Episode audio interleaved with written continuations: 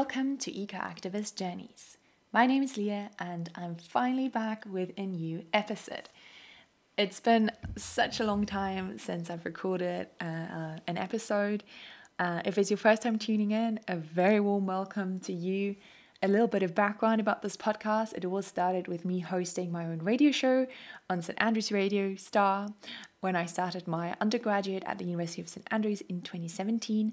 And then at the start of 2019, I turned some of my live recordings into a podcast on Anchor, which is what I have been doing until very recently.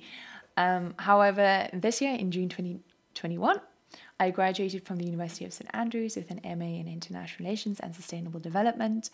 Um, so since then, I'm no longer in St. Andrews and also don't host a radio show anymore.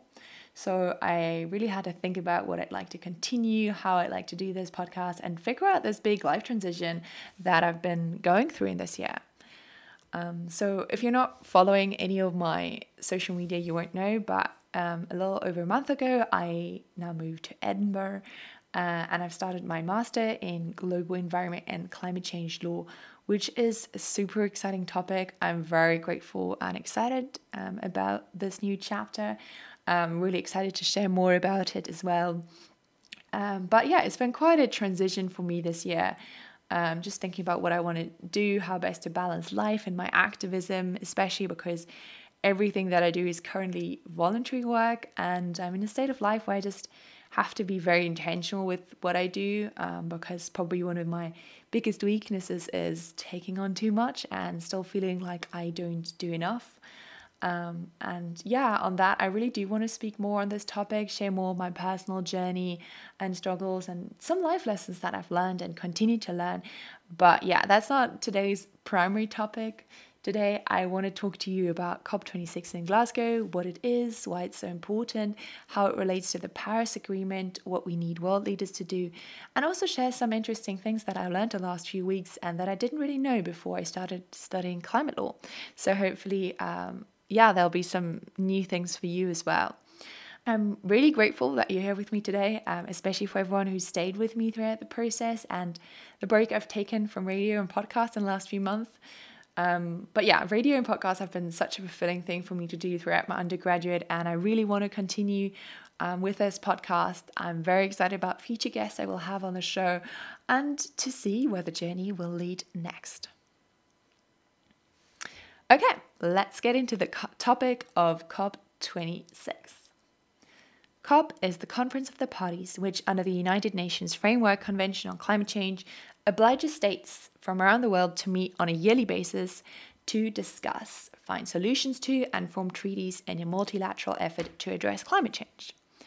That's also how the Paris Agreement came about, and now this year at COP26 in Glasgow, states have to send in their national determined contributions, also NDCs for short, stating their commitments to emission reduction.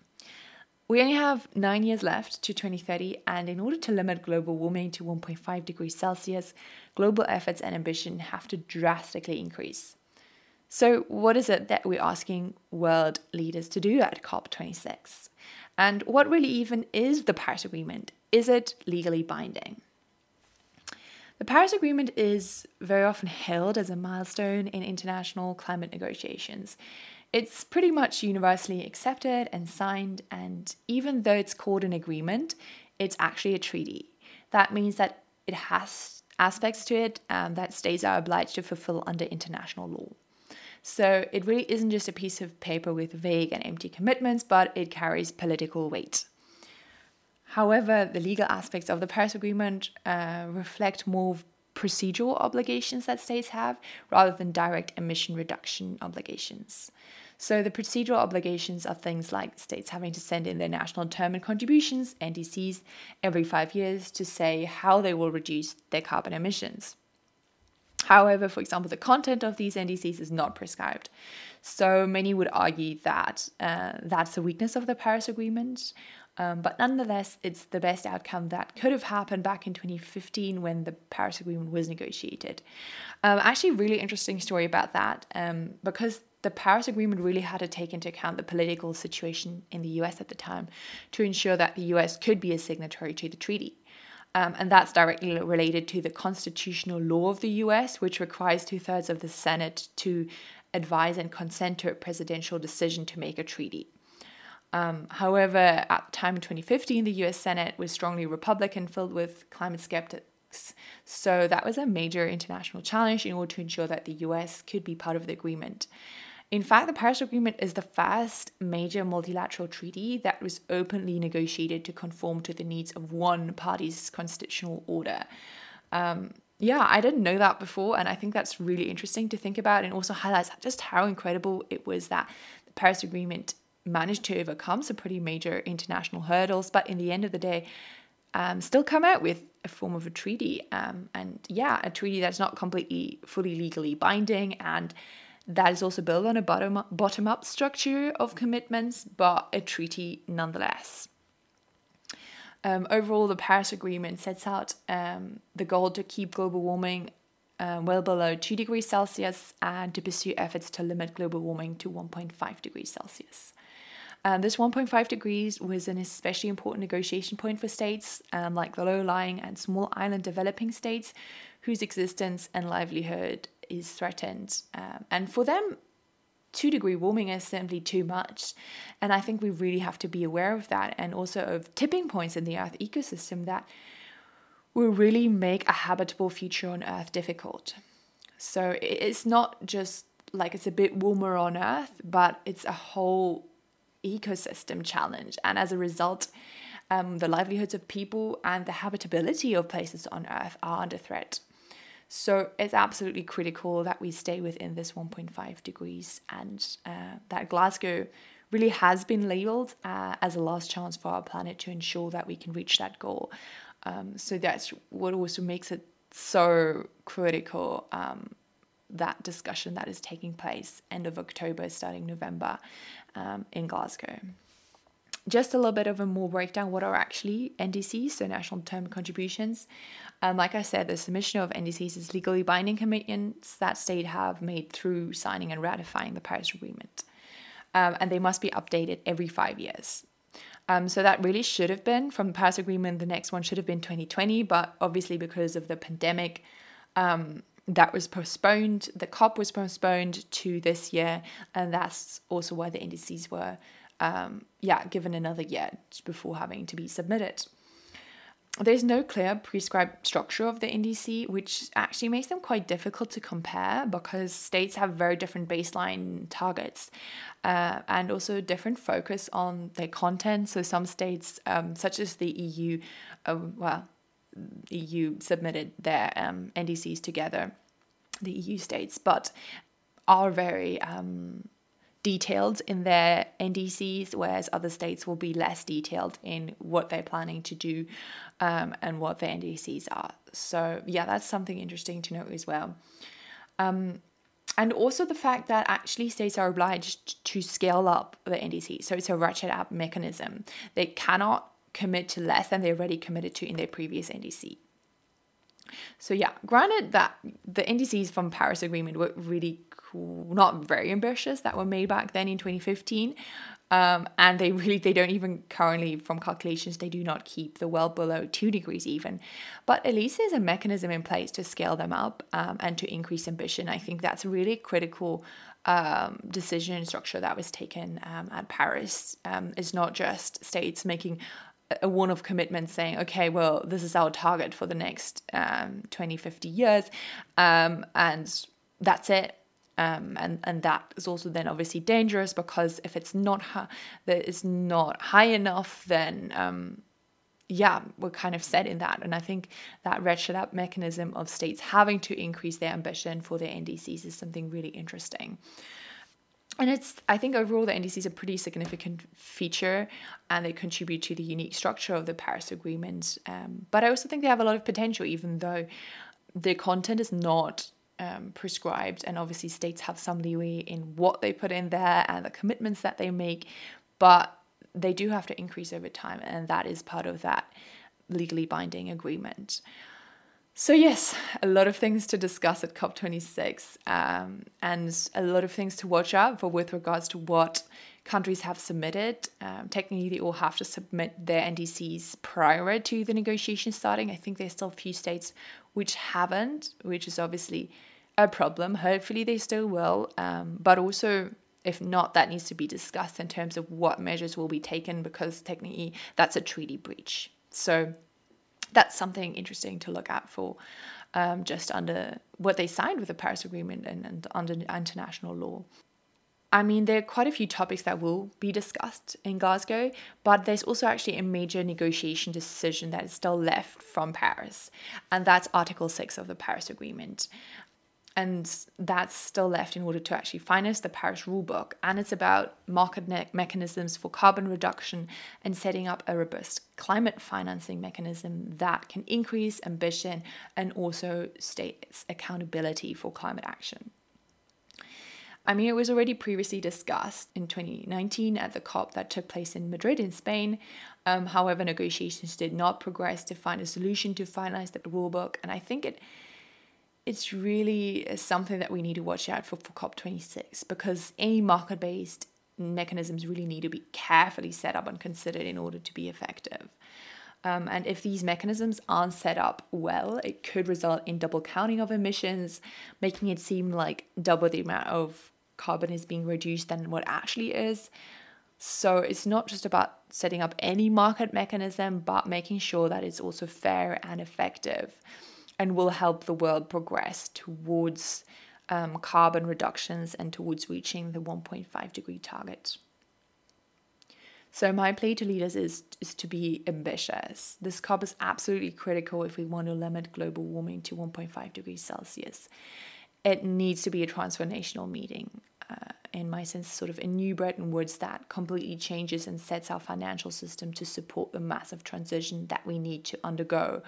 And I, yeah, I think market mechanisms are absolutely critical for that as well. However, there are also some key subjects that I think overall do need attention at COP26. Obviously, there's so much. Um, I think that's sometimes what makes it difficult, but also exciting when talking about sustainability and climate action. That there's just there's so much to it, um, and it's a complex topic. So a lot of things that interlink. Um, but one topic that I've become really passionate about is loss and damage, which refers to both financial and technical support for countries that are already suffering under the effects of climate change specifically developing countries. Um, and yeah, over the summer, I actually worked um, with an international group called the Scotia Group, and together with fellow students from high profile universities from around the world, we set up a policy memo on the topic of loss and damage, both for COP26 and COP27, um, which will be the follow up COP, which is likely to be held in Egypt. The idea behind that is to sort of set up um, a mechanism to really more effectively address this topic area that has been discussed as long as the COPs have taken place, but which limited progresses has been made towards. Um, yeah, well, I really the the memo not formally been published yet, but hopefully will be out soon. And if you'd like to hear more about this topic area, but also all Scotia Group in general, do let me know, uh, and I will plan in a podcast and an interview about that in the future. Um, so yeah, hopefully that will be something exciting, um, especially if that's something you as listeners are interested to hear more about. So have a look out for that. Um, another really critical point that I think needs to be discussed is agriculture and overconsumption of resources. So, yeah, our current mainstream model of agriculture is really not fit to deal with climate change. Um, it's actually making it a lot worse. It's taking the nutrient density out of our food. It's bringing out, it's leading us on a path that will make it increasingly difficult to meet the world's food demands. And it's just kind of scary looking at sort of what is at stake with um, things like agriculture and climate change. Um, because our whole livelihoods depend on that in the world, especially in such an interconnected world. And yeah, over the summer, I also learned a lot more about regenerative agriculture, and I'm really looking forward to speaking more about that on the podcast as well, which I will do. There is a um, podcast that I already did a little bit on soil and re, uh, regenerative agriculture, which you can find in my previous podcast. Um, so yeah, I can I can link that below as well. But I really want to update that and have a deeper discussion because I learned a lot more about that over the summer, um, and I'd really love to dive deeper into this really important topic. The final point that I want to mention today, though, eh, are nature based solutions and the preservation of biodiversity. I know we talk a lot about carbon, specifically when we talk about climate change, but it is more than that. It's, it's this this crisis is also an ecological crisis, and we do need resilient ecosystems to withstand the large scale changes that we're seeing. So yes, nature based solutions are one of the topics that will be discussed. It's on the agenda for COP, um, and I think some serious discussions need to happen around the, both the intrinsic and the extrinsic value of nature, of rainforests, and how, regardless of state sovereignty, every state depends on key ecosystems in the world, such as, for example, the Amazon rainforest. So, what agreements can be made to preserve those, and if need be, put a monetary value to preserve them?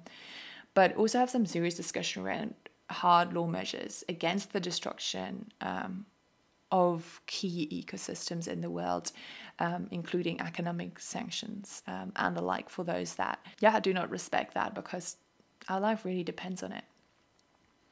So, yes, we are at a critical, critical time in Earth history, um, which is sometimes really scary um, to look at and to watch. Um, but hopefully, we also don't forget the chance that we have through this to create a better world. Um, and I think that's something that we can't take for granted. We are in this critical decade where we can still have a major impact on how the earth will look in the future.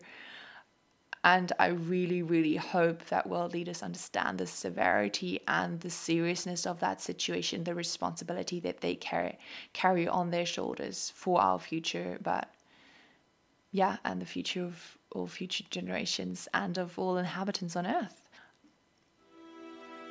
yes, that's it for today. Uh, thank you so much for tuning in. I hope you learned something and that you are inspired to contribute to the success of COP26 by helping put pressure on our governments and your representatives at COP, um, whether that is through sending letters, writing, raising awareness, or joining protests. Um, if you can, do join a protest in some form or another, um, sign petitions, help put pressure on delegate and country representatives to make this ambitious decision at COP for our future, to make this ambitious turnaround and really steer the boat towards a direction that will ensure a better and habitable planet for our future. So, yeah, please help spread the message. Share this podcast with those that you think might benefit or enjoy listening, um, learn something from this. Um, thank you so much for your support. Thanks for tuning in. This was Eco Activist Journeys. My name is Leah, and I hope you have a wonderful rest of your day. And take care, and hope to speak to you again soon.